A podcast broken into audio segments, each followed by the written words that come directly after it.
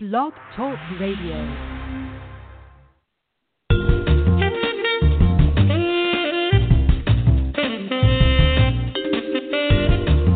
You're listening to Black Politics Today, an eye for what's at stake in global politics, and your source for the social, economic, and political impact on the African American community.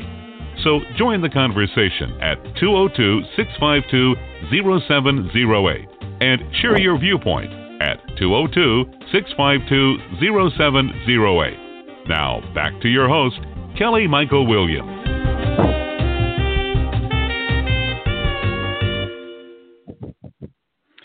Welcome to the show, everyone. How you doing? I'm your host, Kelly Michael Williams. I want to thank you for joining us tonight. As we do with each show, uh, I always try to uh, pause, first of all, first, foremost, and always thank my Lord and Savior, Jesus Christ, for allowing me to host this show and to have this platform. Uh, it's a humbling experience because you never know who's going to be willing to support you and, and uh, call into the show or, or, or show up uh, when you need them, and and it's always uh, a great deal of of joy when you call upon folks who are busy schedules and they're doing their thing uh, across the country, and they're able to you know come on and support you and do what it is that you do. So I am always grateful and appreciative for for folks taking the time out of their busy schedules to to join us as uh, we try to identify and talk about what's at stake socially, economically, and politically, and, and how it's going to impact the African American community, and, and what are the uh, consequences. You know, we we say uh, we adopted the phrase uh, uh in uh, 2016: the elections have consequences. Uh, but that's always been the case. Elections have always had consequences, and unfortunately, the African American community has always been at the butt of those consequences because in a lot of times, or a lot of cases, um, we don't always vote or show up in what is termed or what is known as the midterm elections. We show up for presidential elections, but we never show up for what is considered the local elections because during the midterms, that's when our governors are, are elected. Our governors are, are up for reelection. Uh, in a lot of jurisdictions, that's when you have your uh, your judges, your district attorneys, your attorney generals, things of that nature. And uh, we don't necessarily pay attention to those things as much as we do to the presidency. And unfortunately, we have, I guess, the belief or concept that if we vote for the president, it's going to all trickle down uh, to the local races and the and, and the state races, and everything is going to be okay. It's sort of like the Republicans trickle down economics.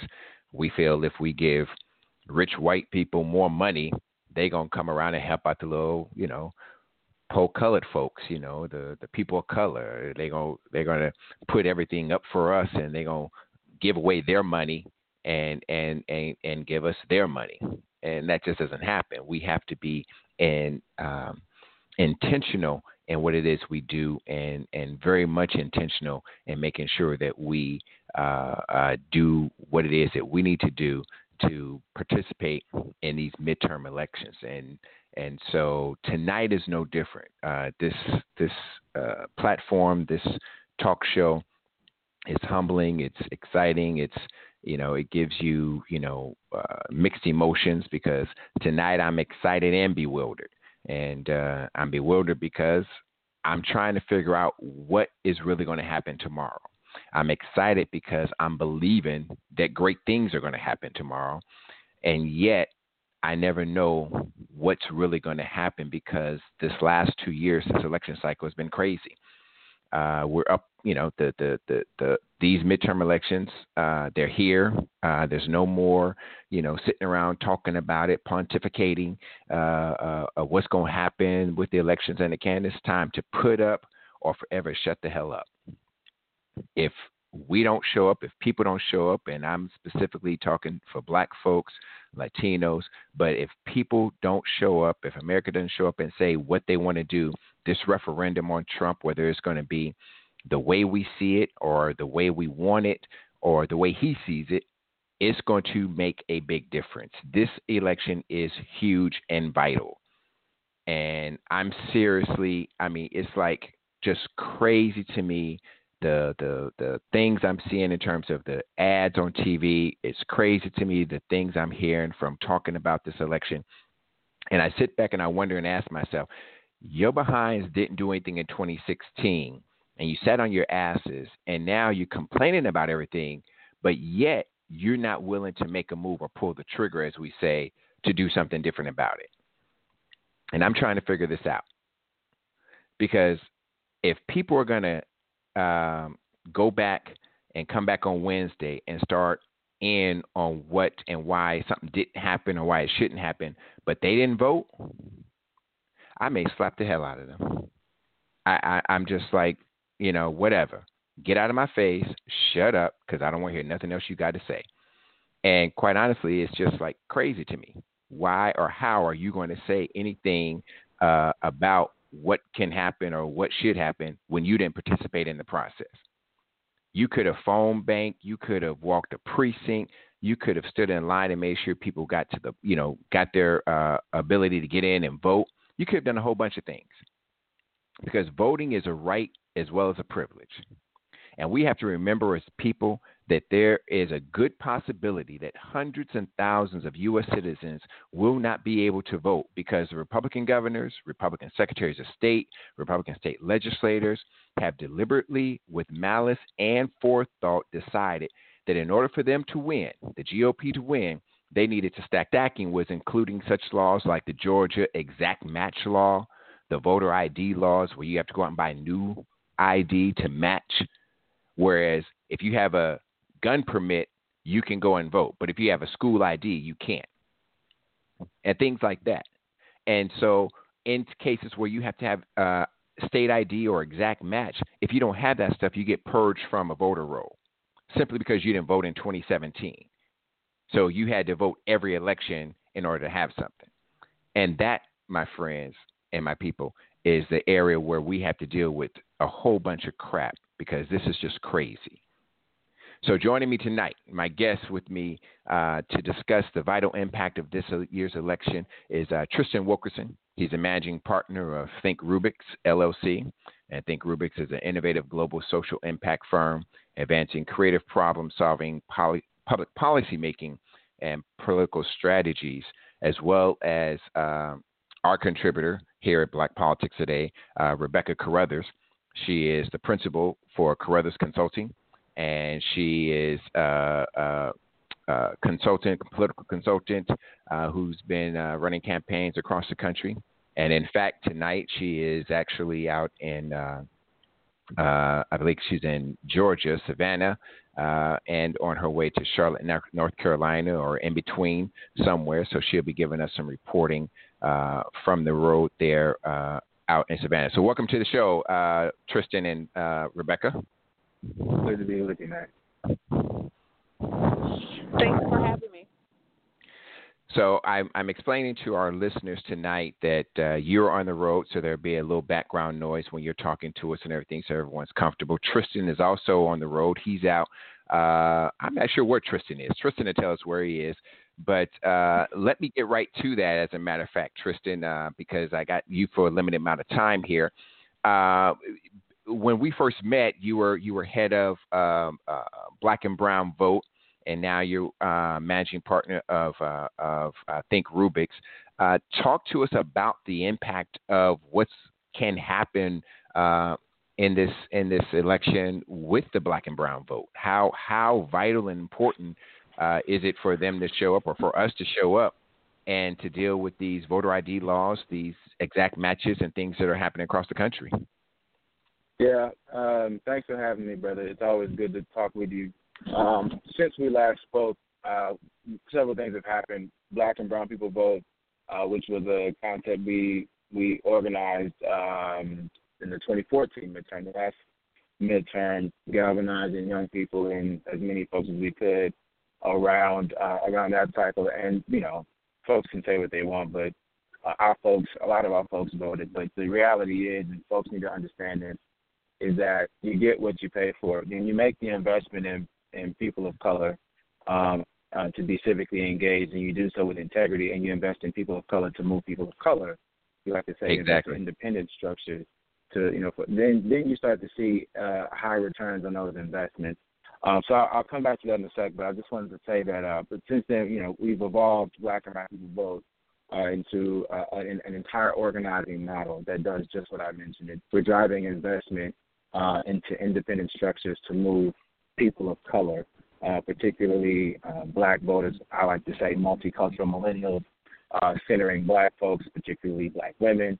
We know who, who who responds to the call uh, sort of more frequently. Um, so that organizing model we've named Woke Vote uh, for this particular season. Uh, we were active in Alabama uh, during the special election, which resulted in Doug Jones's victory, uh, and we saw historic turnout in a special election in the you know in the in the the dead of finals for a lot of college students uh, in that early December vote, and and we saw impact, you know, and, and we we were testing our theory of change uh, then, and since we've expanded the Woke Vote organizing model uh, across uh, several parts of the South. So uh, you asked earlier where where is Tristan? I'm actually in D.C. right now, but uh, my teams are in Florida, we're in Alabama, we're in Georgia, we're in North Carolina, and we're supporting folks in uh, in Tennessee and even Mississippi uh, and Arkansas. So we're we're looking at the South and we're saying, you know, we're going to prove that in the deep South, uh, where Black folks have been for uh, since the birth of this nation, uh, that we can that we can win elections for progressive values. That said, um, we're going to see tomorrow a significant turnout among people of color, uh, and uh, I think it's going to make a difference. Now, I will also say that uh, we have not seen the type of historic investment in moving people of color in this cycle. It has been better than in previous cycles, particularly in midterm. So I will I will offer that. Uh, but but you know the reality is is that you know if we were to compare what PACs, especially the major PACs, uh, what the what the Democratic Party uh, and other structures spend to engage African Americans uh, and people of color, it does not hold its water when we talk about the white swing voter or the white woman suburban voter. It does not stand up and uh, and that's just frankly not effective. Um, it's not gonna it's not gonna help usher us into uh, the new American majority, where we'll be 2040, you know, majority people of color, and it's going to continue to give, I think, uh, fuel uh, to um, you know to the minority who is actually in power right now. The only way to change that is to make early, deep investments into a diverse coalition that that includes black voters, people of color, uh, so that you know frankly, folks have a reason to be engaged beyond just the presidential election. I do think, though, um, you know, we're we're a high value voter, and that's how that's why we we've been out here doing the work we've been doing at Think Rubix to say that a million dollars to engage a certain demographic. Uh, let's just take your Obama Trump white voter.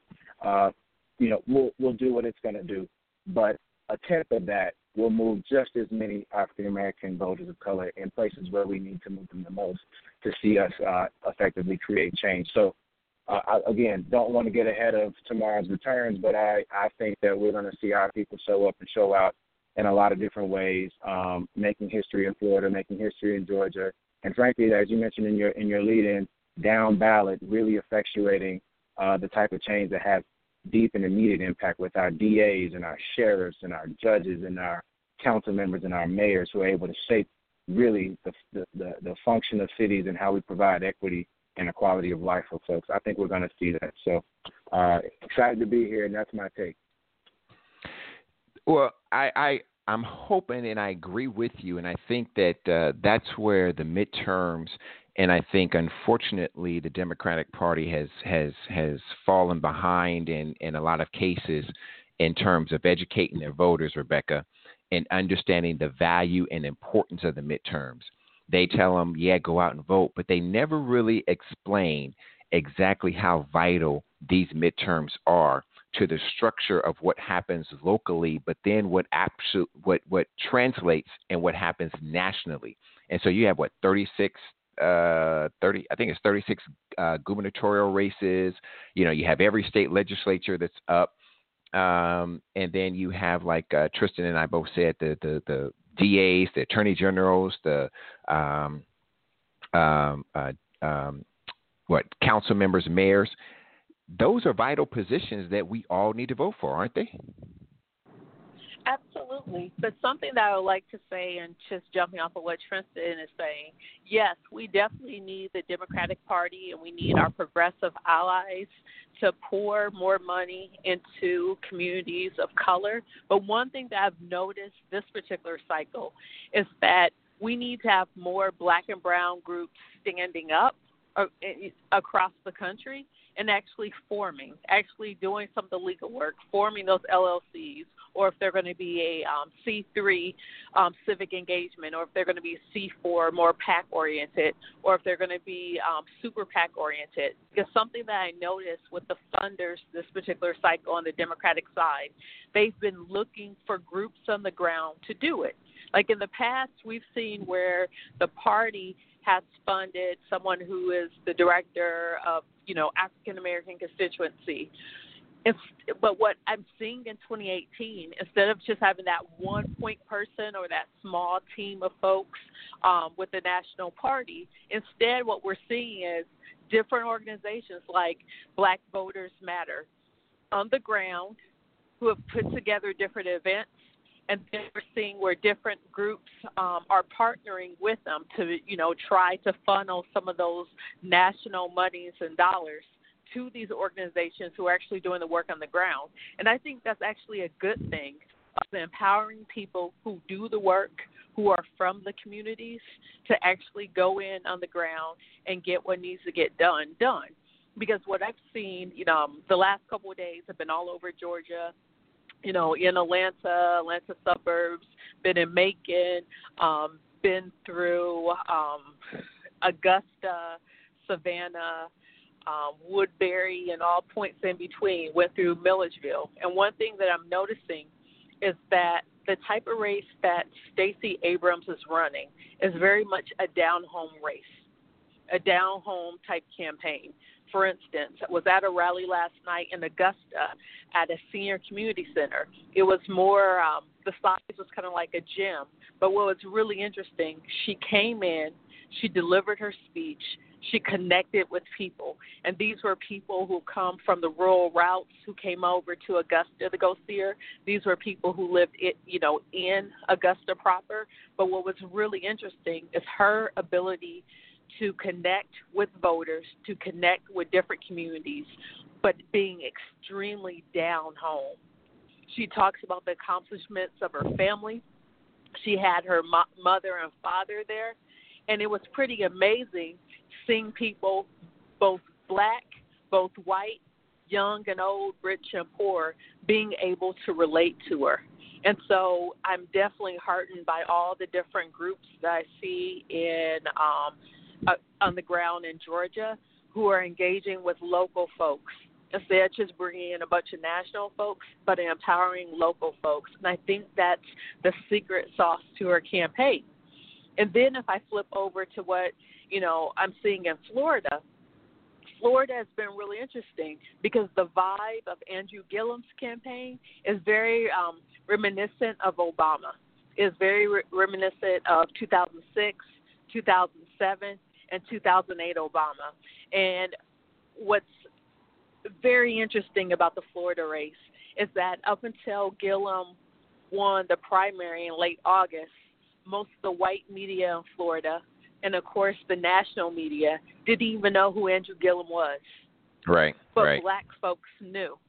And right. so when you look at the momentum that he built in South Florida, where he grew up at, and then you see the momentum with college students, not just at FAMU, but um, college students at University of Central Florida, where Bernie Sanders, I think Joaquin Castro, um, did an event with Mayor Gillum um, on Saturday, and mm-hmm. then um, in Tampa, um, there were um, uh, different um, Latino groups who are mobilizing voters. Eva Longoria was on the ground, Rosario Dawson, America Ferrera. There were so many, um, Zoe um, um, Saldana. There were so many different types of people who are engaged, who are excited. Like right, like tonight, um, there's a big rally in Tallahassee at FAMU. You have P Diddy coming in. You have DJ Khaled. You have um, Monica. You have a couple other folks coming in. They're throwing a concert to get those college students super excited, super engaged. So tomorrow morning before class, they march down to those polls. Um, we saw um, yesterday down in Miami the huge Souls to the Polls march. Because as you know, Miami Gardens is the largest uh, majority African American city in the state of Florida.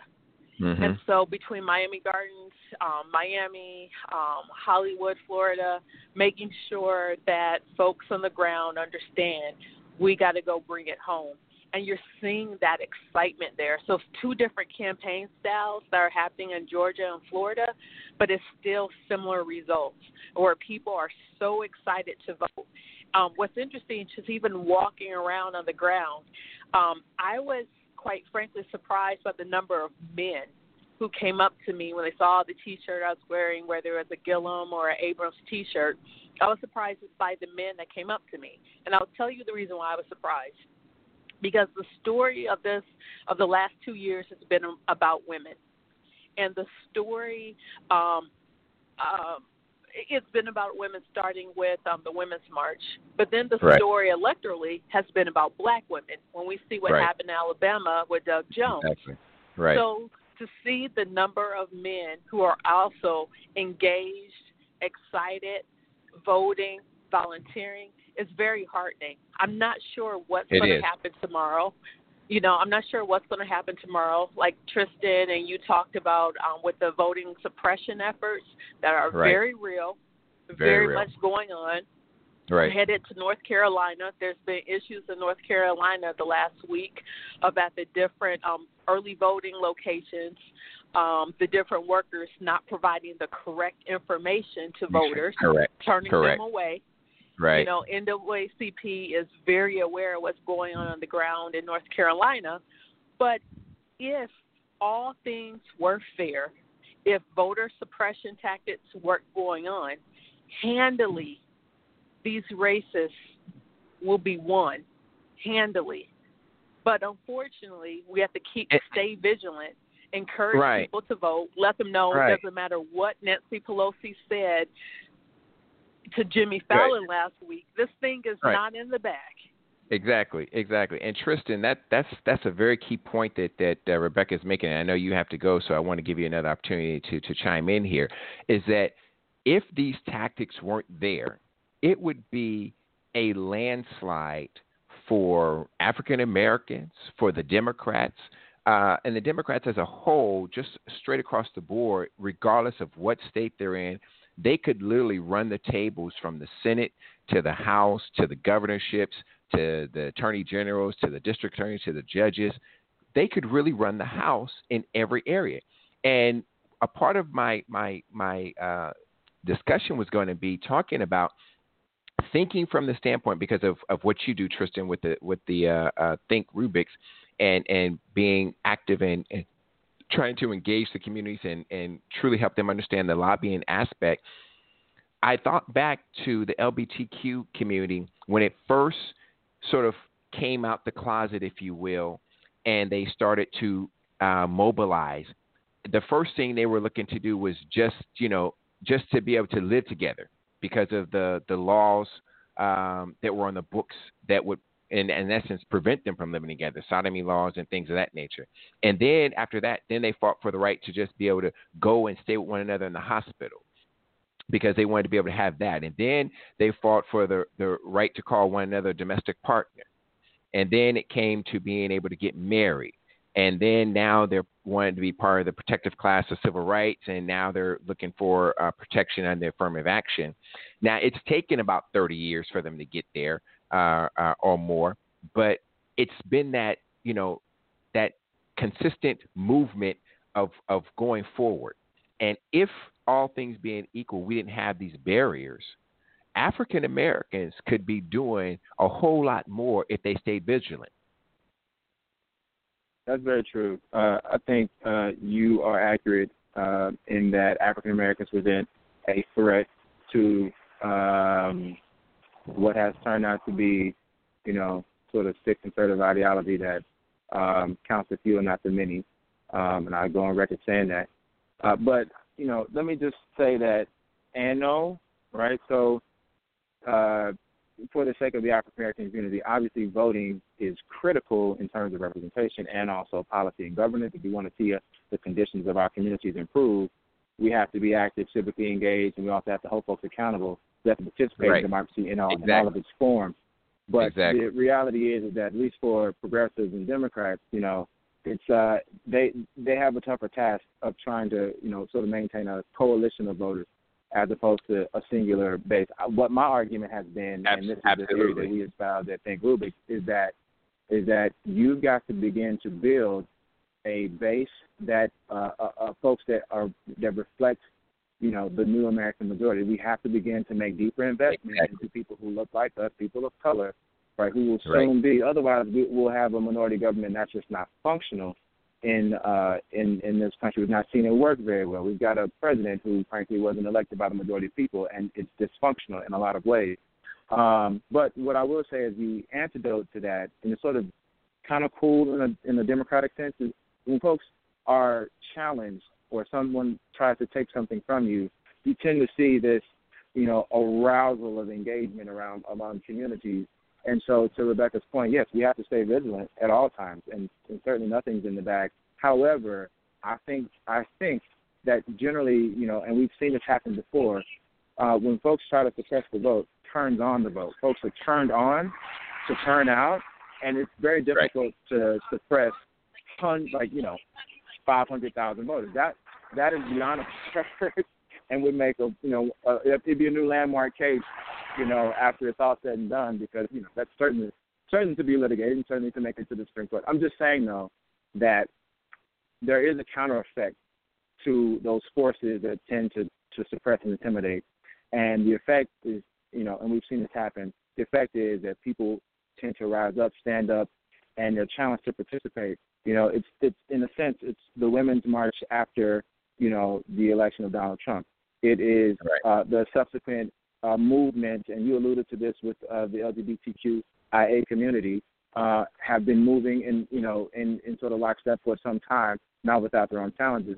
But again, you know, marginalized groups are when challenged tend to rise up. Even our uh, Native American brothers and sisters in North Dakota, you know, who exactly. have also exactly. experienced intimidation and voter suppression, are organizing and mobilizing. And I think the effect of that will be, you know, we don't know how it's going to impact the election per se, but we do know that folks will be counted. Folks are, are going to continue to fight, and we have to pay attention to that, do our best to support those efforts. And to your, to your point, you know, we got to find a way to crystallize, you know, these rights so that we're not continuously affected. You know, the, the gutting of the Voting Rights Act, uh, the heart of the right. Voting Rights Act, the clearance, right. is really right. what we're fighting against today.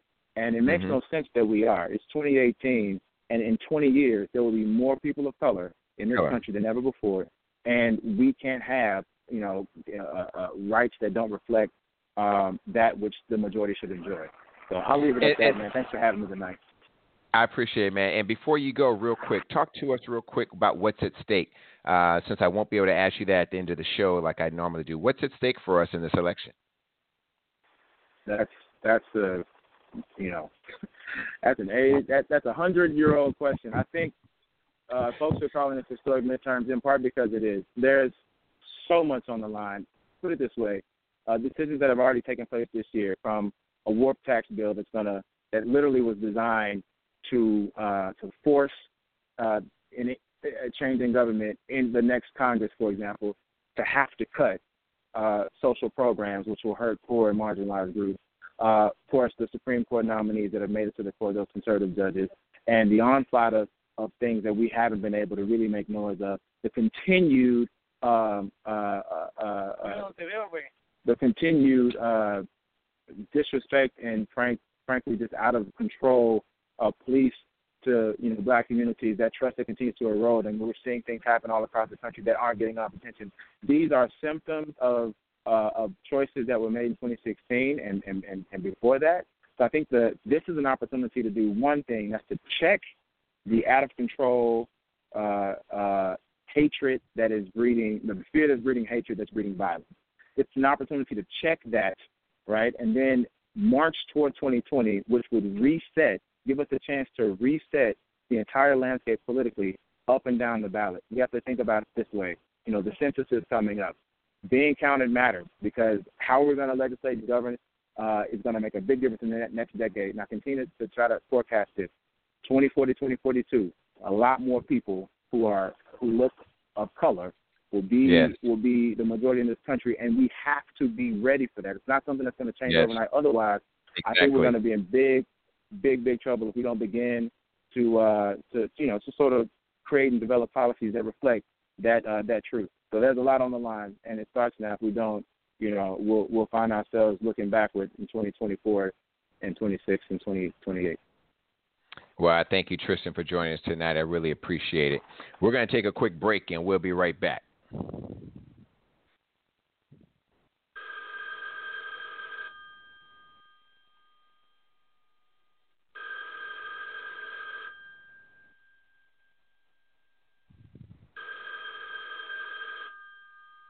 If you're not facing your mortgage issues,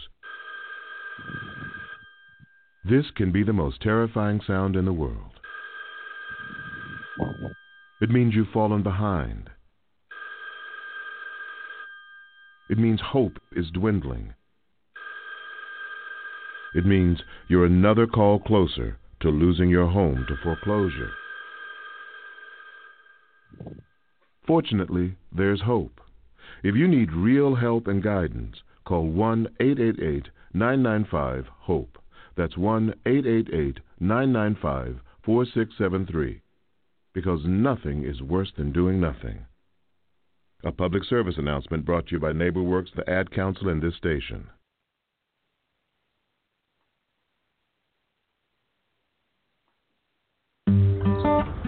Honey, put this on top of the minivan. We're only going for two weeks. You want me to back the kitchen sink too? Well, is there room?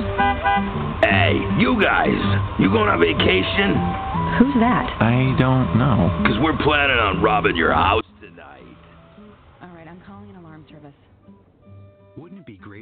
warned of life's risks?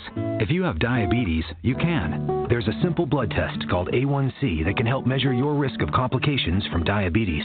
Why is it important? Because more than 600 people every day die from diabetes and its complications. If your A1C is above 7, your doctor can show you how to lower it. If you have diabetes, know your risk. Know your A1C. Ask your doctor, or for more information, go to www.diabetesa1c.org or call 1 877 TEST A1C. Brought to you by the American Diabetes Association, Juvenile Diabetes Research Foundation International, and the Ad Council.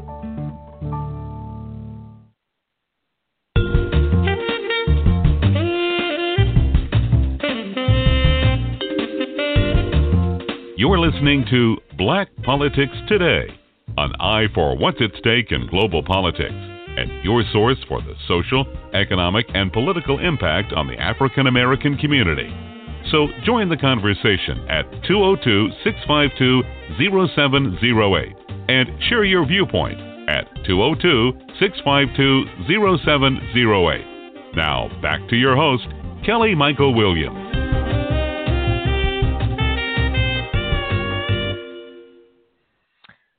Welcome back to the show. Of course, uh, if you'd like to join the conversation, the call in number tonight is actually 516 590 0143. That's 516 590 0143. You can join the conversation at that number calling in. Uh, welcome back to the show, Rebekah. I want to thank you uh, again for, for joining us and, and being our, our uh, ears and eyes on the ground uh, there in uh, Florida and Georgia, and now heading back to North Carolina.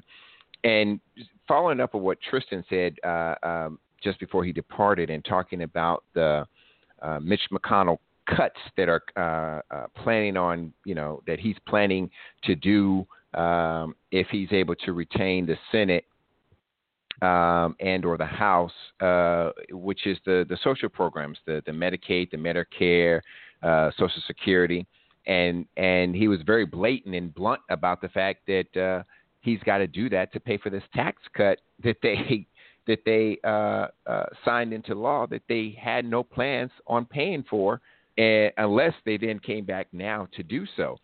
And uh, what that's going to mean to African Americans.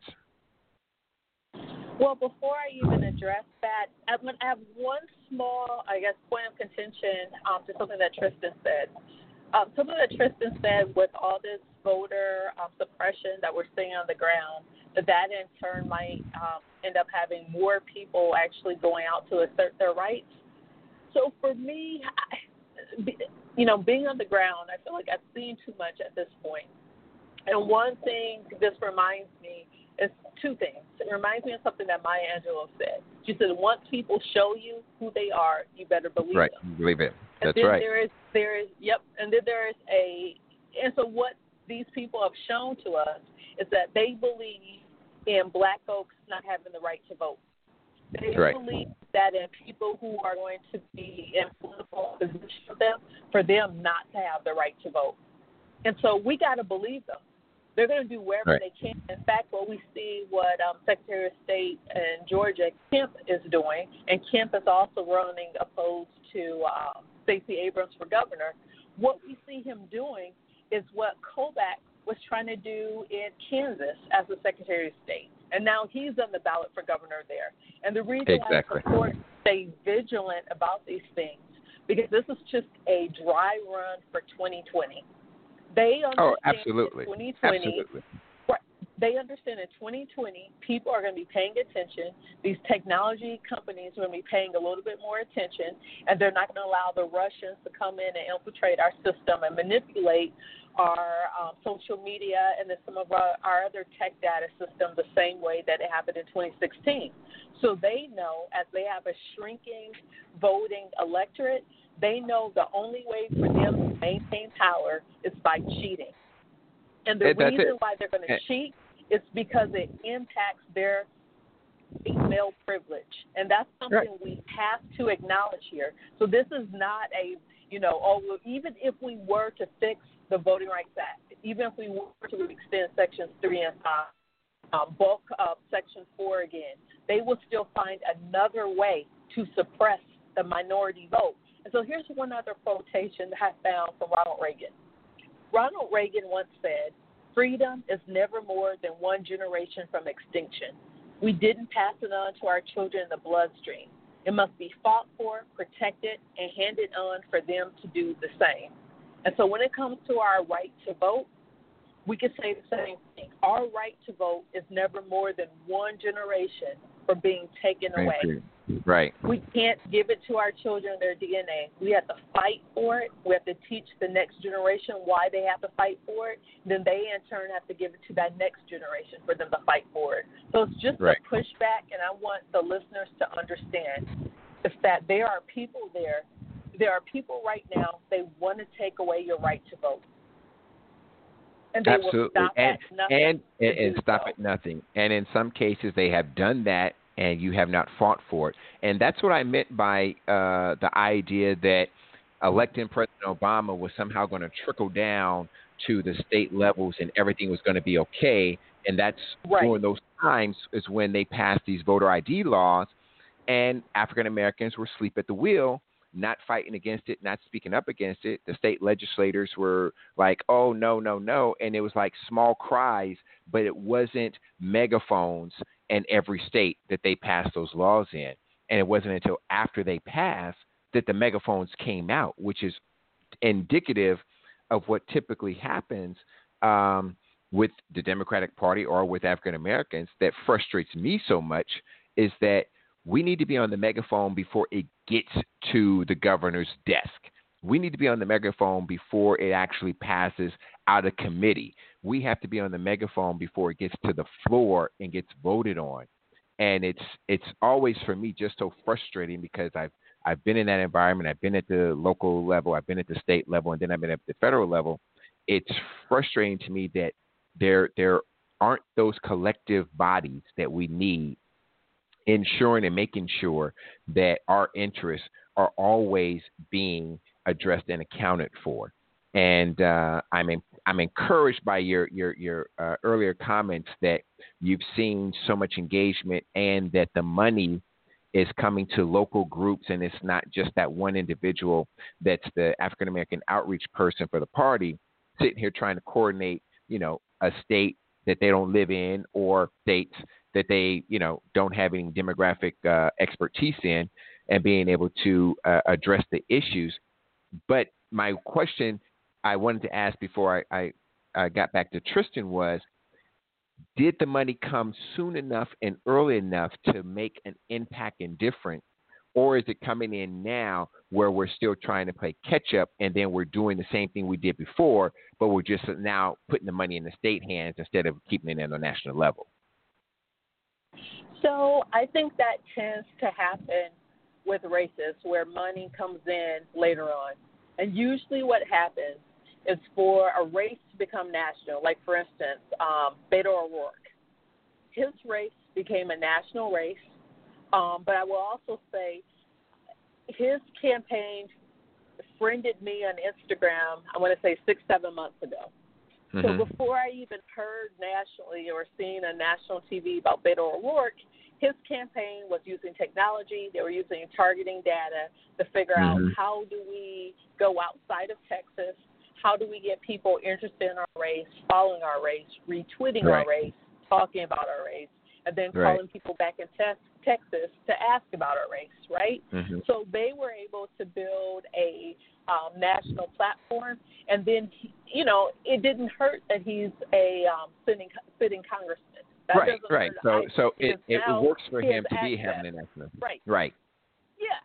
So if you take someone, um, you know, if we look at Stacey Abrams, Stacey Abrams was the, um, I believe, the minority Senate leader in Georgia. Uh, house leader. So she was minority the most, house leader. The minority house leader. So she was right. one of the most powerful and high profile Democrats in the state of Georgia. We look mm-hmm. at Andrew Gillum, he's the mayor in Tallahassee. Tallahassee is also where the governor's mansion is and the state house right. is. And so right. there's certain attention he's going to get by virtue of that. And so one thing that we have to understand with these campaigns that are viral or national, they also, you know, they weren't just first time candidates. Here they come, now they're running, right? Right, so exactly. when we compare those races to like a Ben Jealous race, now we see where Ben Jealous is in the poll, and for your listeners to understand, Ben Jealous is running for governor in the state of Maryland. Maryland um, has a um, Democratic edge, meaning there's more registered Democrats there um, than Republicans currently there is a um, sitting Republican um, governor who has painted himself as a moderate. He's taken Trump on on a couple of issues, but you know, word on the street is that his best friend is Mike Pence. So take his moderateness for you know, you know, with a grain of salt. With a grain of salt. In fact, just one with, grain. With a huge, with, with a huge grain of Himalayan pink salt, but right. take it with some salt. But the thing about Ben Jealous, you know, Ben Jealous um, reportedly is down in the polls in double digits, right? Right, but right. Polls don't vote. People do. Ben Jealous can still win. But we have to ask exactly. ourselves, if Ben Jealous was an elected official, if he had a record, would he have been able to engage some of those voters who like to see someone established or see someone who has a a record um, or are cast as an elected official before they make mm-hmm. that person a, an executive of, of their state. So, to right. your question about when does money flow, money flows when there's attention on the race, when people are talking about the race. And so, some candidates say, "Well, I need a little bit of money so I can get attention on my race." So then it becomes right. a horse versus, you know, cart or right. versus right. egg scenario. Correct. So and I, I and think I think it, I think one of the things with with uh, Ben as well is that uh, he decided that he wasn't going to take any PAC money, and he tried to you know he wanted to have a race of of the people rather than a, a, a race in in what I'll term a race uh, for the purpose. Because you can't always depend or rely on the people to contribute, like you said, if they don't know of you in the sense of being a leader in some capacity or executive in some capacity or elected official in some capacity, and you're not a business owner. So Ben being a civil rights person and not taking that that PAC money, I, that may have hurt him. You think or not? Now, so to so I will say this for your listeners. Now, Ben Jealous is the former um, head of the National NAACP. Right. He also is a venture capitalist, so I do believe he does own a, um, some type of venture business. Right. You know, his past, you know, he's also an organizer. But I think for Maryland Democrats, they're looking for someone who can run Annapolis. They're looking for someone who can work with um, the state house because the Mhm. state house has some very strong-willed and strong personality elected officials. So the question becomes, can Ben navigate through Annapolis in a way that brings home to Baltimore County, to Montgomery County, to Prince George's County, and everywhere in between? Does he Mhm. have the political gravitas to do it?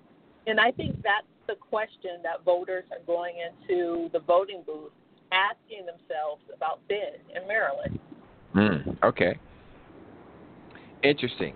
And so, what do you see as the as the the uh, outcome of that race, uh, based on uh, your work in the area uh, uh, in Maryland and, and being able to see what the people are doing? Um, will the people support him? Will they get up under you know? Will they get that be that wind under his wings to push him forward if they see things happening in Georgia and Florida that excites them? So my concern for Ben in Maryland is the level of engagement with black women. Mm-hmm. So in um, in Florida, as well as um, in Georgia, I've seen black women engaged. I've seen black women turning out, showing out, raising Mhm. money, doing house Mhm. parties, knocking on Mhm. doors, making phone calls. I haven't seen that fervor or that intensity in Maryland on behalf of Ben. I see black women saying, you know, I don't know about him. I'm unsure about him. Is Hogan really that bad? Things have been okay so far.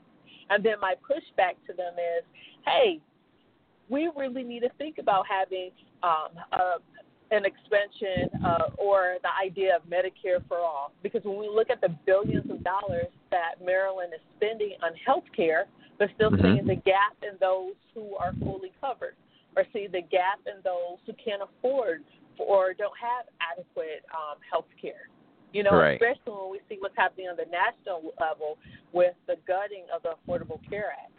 So Right. when I push back or I ask, hey, were you happy with what happened with the University of Maryland? Were you happy with what happened with that coaching staff?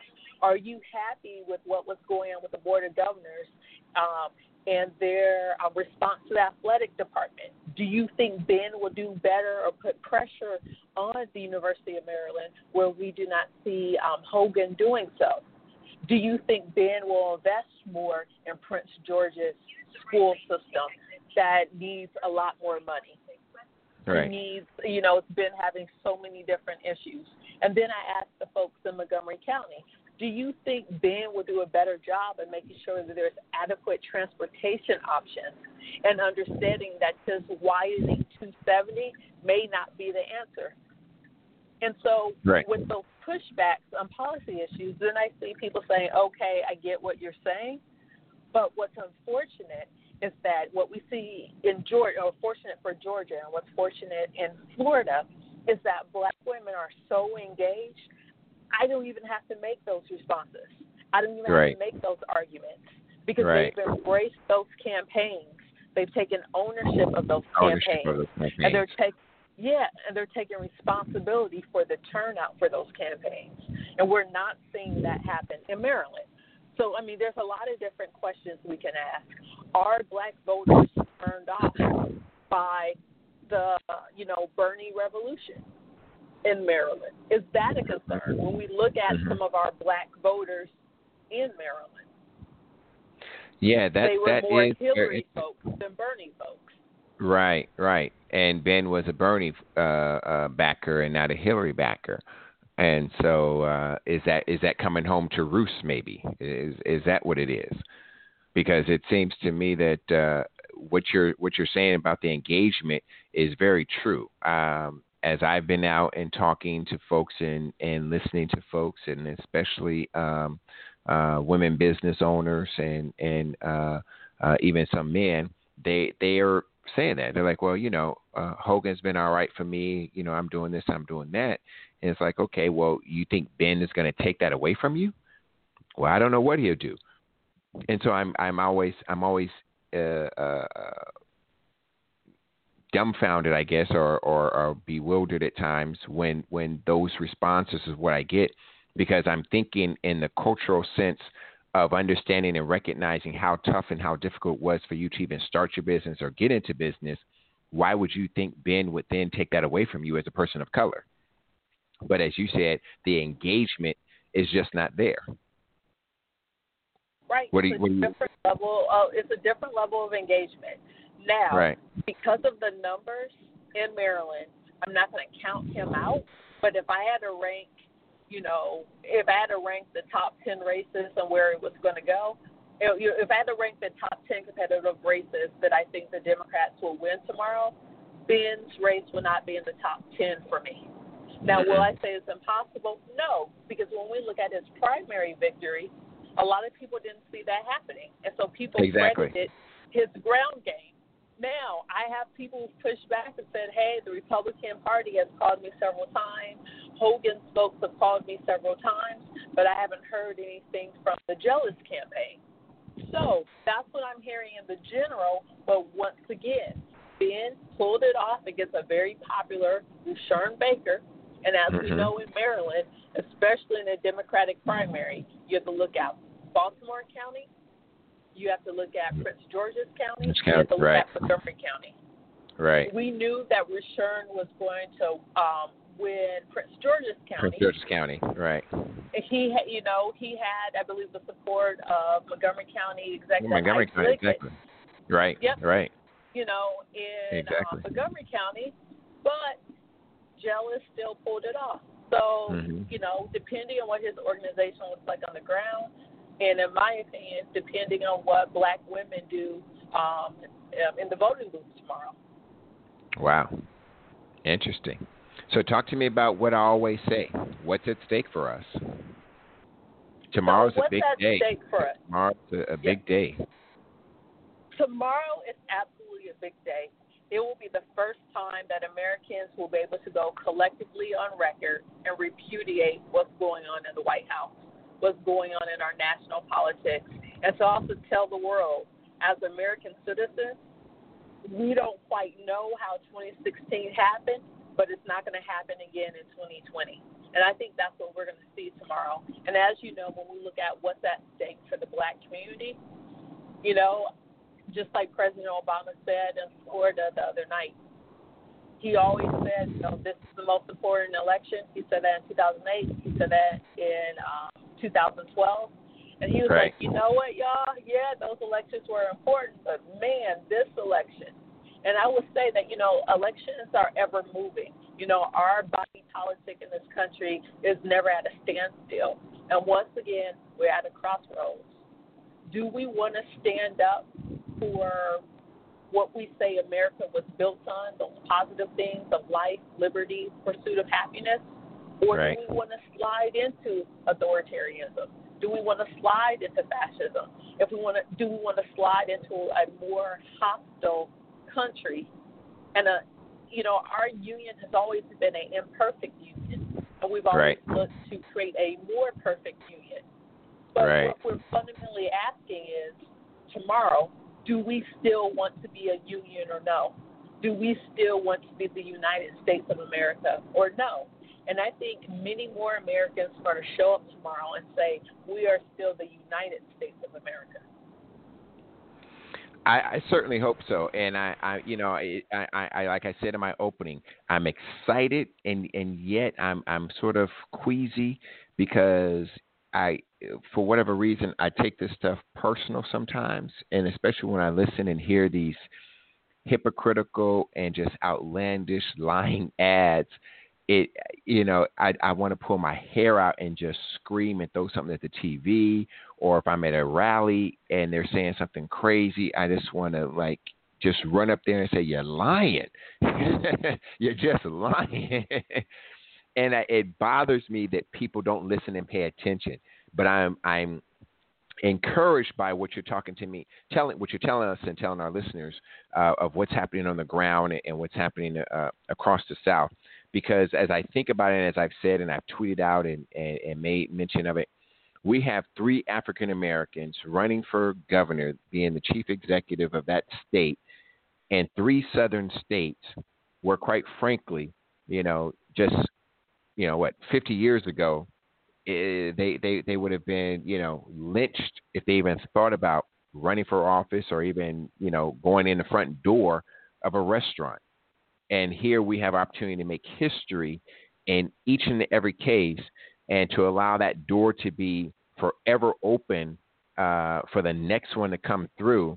And we have like situations in Maryland, as you so eloquently put together, people aren't engaged in that and they're not seeing it from that perspective. And and for me personally, that bothers me.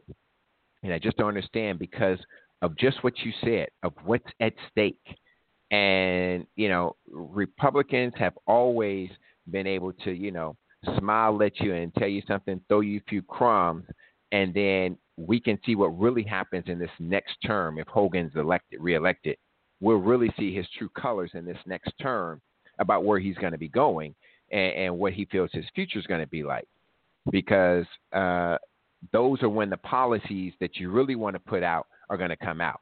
And so I, I, I hope that that uh, as as you said, I, I, you know we don't give up on it, and uh, those folks who are listening in Maryland to to certainly go out there and, and do something about it and make sure that uh, we can make history in, in, in so many states as well as in the House and we can squeak out a victory in the Senate so we can stop these judgeships going.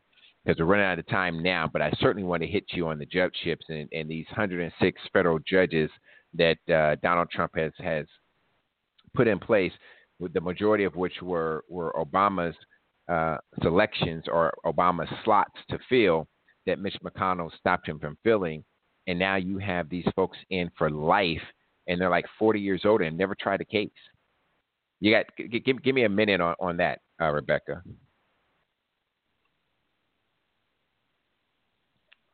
Are you still there, Rebekah? Yes, sorry about that. Can you hear me? Yeah, I can hear you now. Uh, give me give me give me 45 seconds on the issue of these 106 judges that some have never tried a case, but now they're on a bench for life, and it impacts you know appeals and and federal issues that will come before them that African Americans may bring. Well, we have to think about what our recourse is. For these federal judges that are appointed, we still have to remember judges can be impeached. They can so be.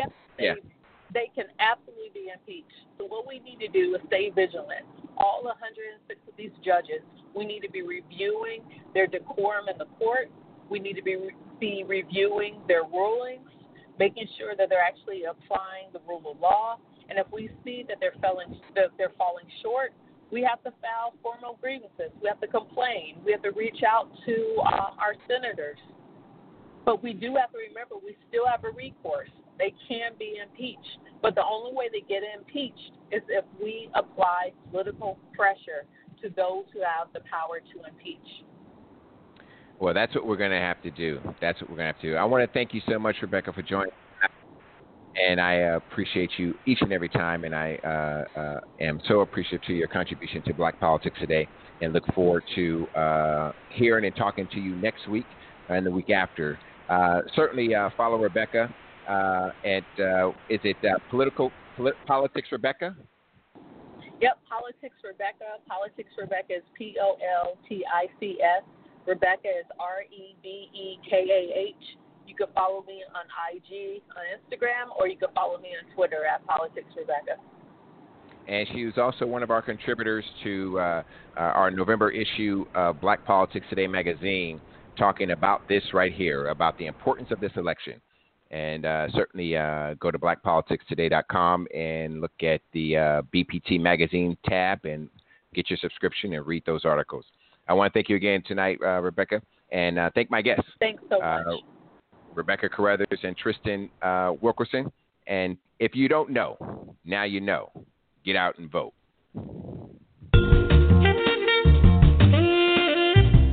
Thank you for listening to Black Politics Today, an eye for what's at stake in global politics, with your host, Kelly Michael Williams. Join us live each Monday from 7 to 8 p.m. Until next time, follow us on Twitter, like us on Facebook, and download us on iTunes at Black Politics Today.